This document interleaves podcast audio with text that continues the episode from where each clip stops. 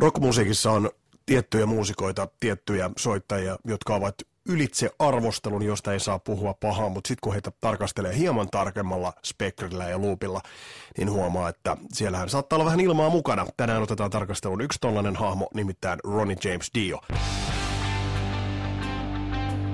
Tähän on Kasarin lapset podcast. Tervetuloa mukaan.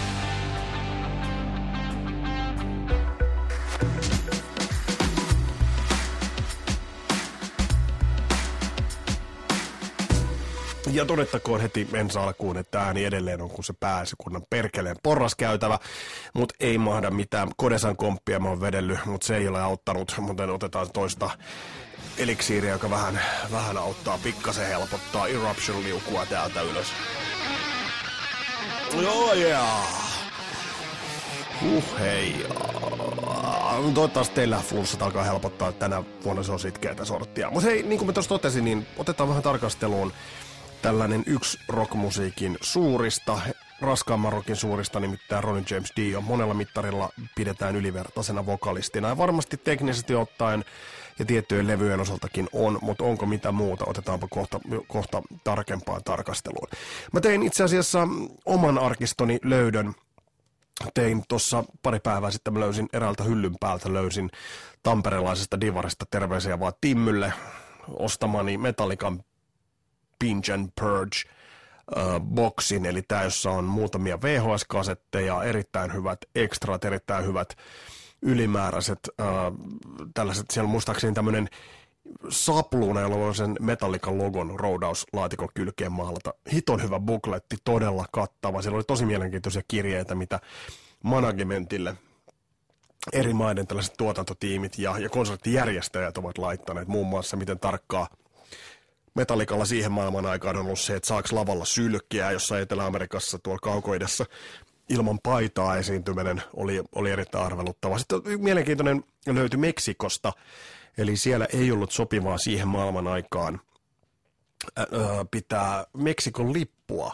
esillä, eli se tulkittiin poliittiseksi eleeksi, ihan, ihan kiintosaa. Jos ton boksi jostain löydät, niin otapa kuuntelu. Mä otin tänään automatkalle ton CDn sieltä ja soitin tuota keikkaa, joka oli Mexico Citystä äänitetty ja voipaa pojat sentään. Tosiaan toi on ehkä semmoisen raskarokin historian kannalta ihan, ihan ainutlaatuinen kattaus. Sisältää materiaalia Nowhere Else to Roam kiertuen Meksikon Whatever, Wherever We May Roam kiertuen San Diegon keikat ja sitten Damaged Justice kiertuen Seattlen keikat ja noin VHS. Kokonaisuus keskittyy pääasiassa vuoden 1991 julkaistun Metallican viidennen studiolevyn eli Black Albumin jälkeiseen kiertueeseen. Mutta siinä on tosiaan myös toi Seattlen keikka edeltävältä kiertueelta ja sitten vuonna 2014 julkaistiin uudistettu versio, jossa nämä VHS muunnettiin DVD-formaattiin. No mulla ne on edelleen ne VHS-nauhat ja arvatkaa onko mitään VHS-soitinta, no eipä tietenkään. Mutta toi kyseinen ähm, kokonaisuus, tsekkasin sitten ton Seattlen keikan YouTubesta, sieltä onneksi löytyy niin toi sai mut pohtimaan sitä, että mikä on se bändin heidei, mikä on se bändin ultimaattinen huipputila, eli se hetki, jolloin bändi on absoluuttisella huipulla taiteellisesti ja menestyksellisesti. Nämä ei välttämättä tarvitse kuulua yhteen, eli voi olla taiteellisesti huip, huipulla ja sitten se kaupallinen suosio tulee sen jälkeen. Tästä esimerkkinä esimerkiksi vaikka Iron Maiden, josta ehkä nyt voisi sanoa, että luomisvoimainen – uuden musiikin kannalta ja genren kannalta se luomisvoimasi jakso sijoittui The Number of the Beast ja Powerslave levyjen väliseen aikaan. Tiedän, että tämä ärsyttää monia, mutta siitä saatte, en välitä paskaakaan.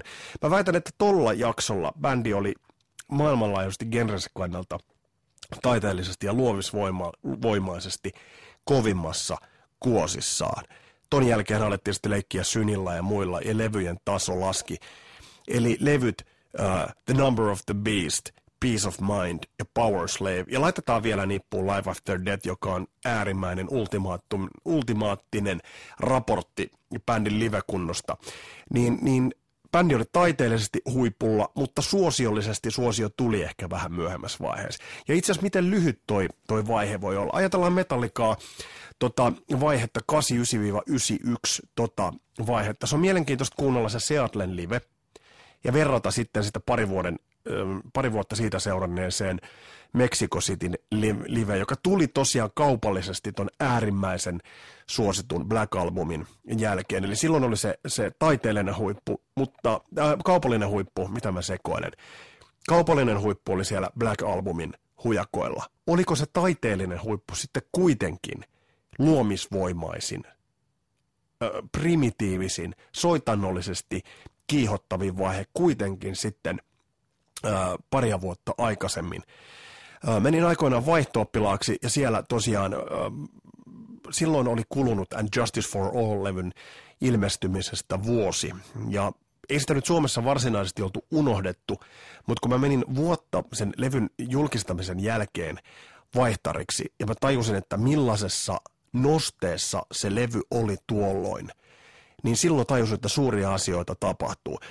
Äh, muistatte varmaan 88 Monsters of Rock kiertue, jota tähdittivät äh, Van Halen, tai siinä vaiheessa Van Hagar. Äh, siellä oli Scorpions, Metallica, Dokken ja Kingdom Come. Mun kaveri Annalan Harri kävi aikoinaan Floridassa katsomassa ton kyseisen keikan.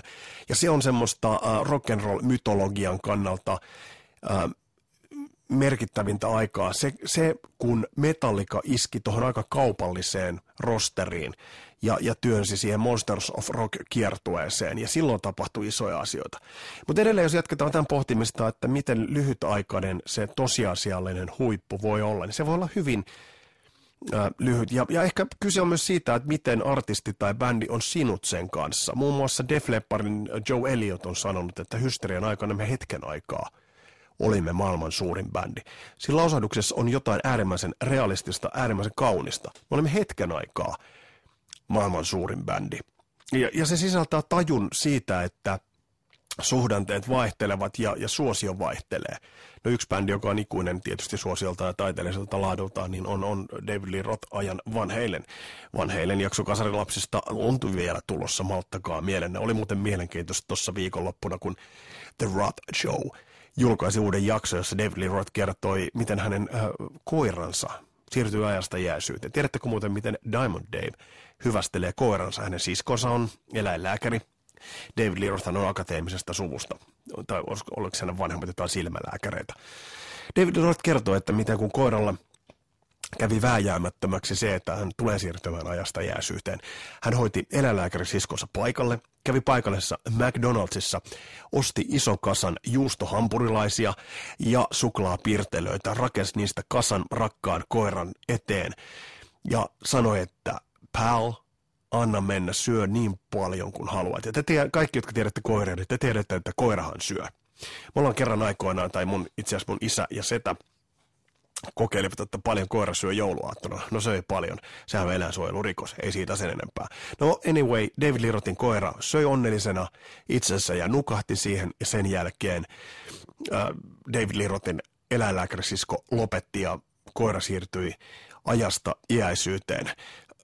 Mikä täydellinen tapa lähteä. Kuten David Lee Roth itsekin sanoi, niin toi on juuri se tapa, millä, millä täältä pitää lähteä.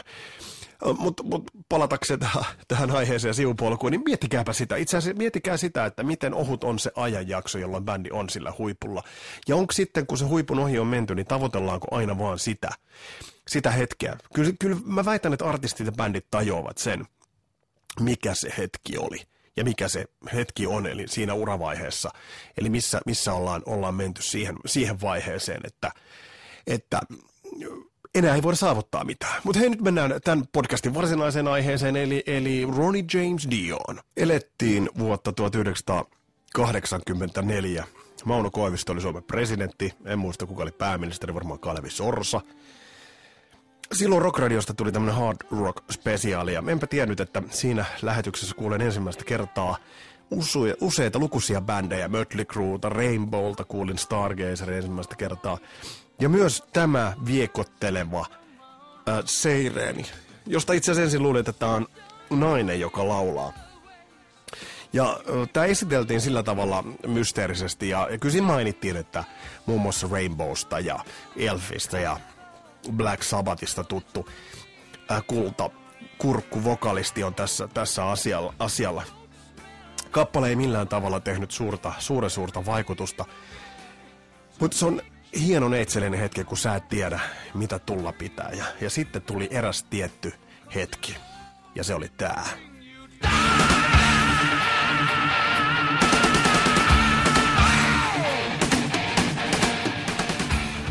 Toi korjasu, kun se tuli äsken, niin mulla on edelleen, ky- edelleen kylmät väreet. Vivian Campbell kitarassa ja se aggressiivinen äh, tulo tuohon kappaleeseen. Lukusat bändit on jälkeen yrittänyt tuon tuollaisen, että softi alku ja sitten sellainen raju käänne. Muistan, kun meillä oli meidän oma bändi, The Privacy Flame, meillä oli kaiken näköisiä biisejä, yritettiin tot samaa, että vetään tähän semmoinen easy alku. Ei me ikinä onnistuttu siinä tolla tavalla.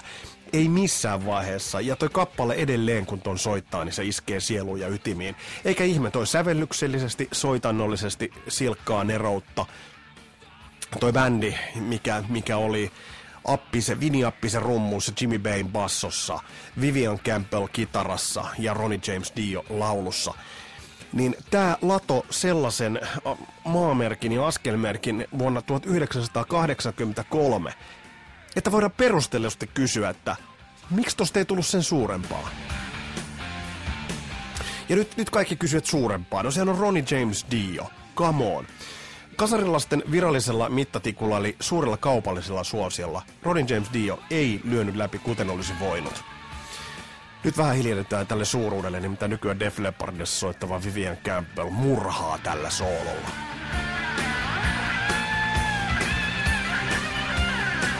Mutta palataan asiaan. Dion ura oli tosta mielenkiintoista seurata, koska The Last in Line-levy ilmestyi samaan aikaan, jotakuinkin samaan aikaan Iron Maidenin Power Slavein kanssa. Ja toi oli sitä aikaa, kun bändit vähän pidettiin ikään kuin niin, että ne kilpailivat toisien, toistensa kanssa. Eli siis, että kenen diggaama bändi oli miten kova. Ja muistatteko tämän ajan? Eli siis tavallaan se, että ne bändit vähän niin kuin skabasivat. Ja siinä vaiheessa, kun The Last in Line tuli, niin meikäläinen oli silloin Irman leirissä, eli Iron Maidenin miehiä vahvasti, ja Vaspin, ja Mötley Crue, mutta sitten tuli toi Dio, taas niinku takavasemmalta. Ja mä olin siinä vaiheessa nuorena 12-vuotiaana kundina, kun The Last in Line-levy tuli ja löi läpi. Mä olin silloin vähän hetken aikaa huolissaan, että jumalauta, että tästä tulee maailma, tästä tulee suurempi kuin Iron Maidenista. Iron Maiden oli just julkaissut Power Slavein. Ja se oli käsittämättömän hieno aikaa se syksy, 84 muutenkin. Ajatelkaa niitä levyjä. Mötley Crue, Shout at the Devil. Dio, Stay, uh, Twisted Sister, Stay Hungry. Dio, The Last in Line. Waspin debyyttilevy. Iron Maidenin Somewhere in Time. Van Halenin 84 tullut vähän aikaisemmin. Mutta taas tää karjasu. Ei saatana.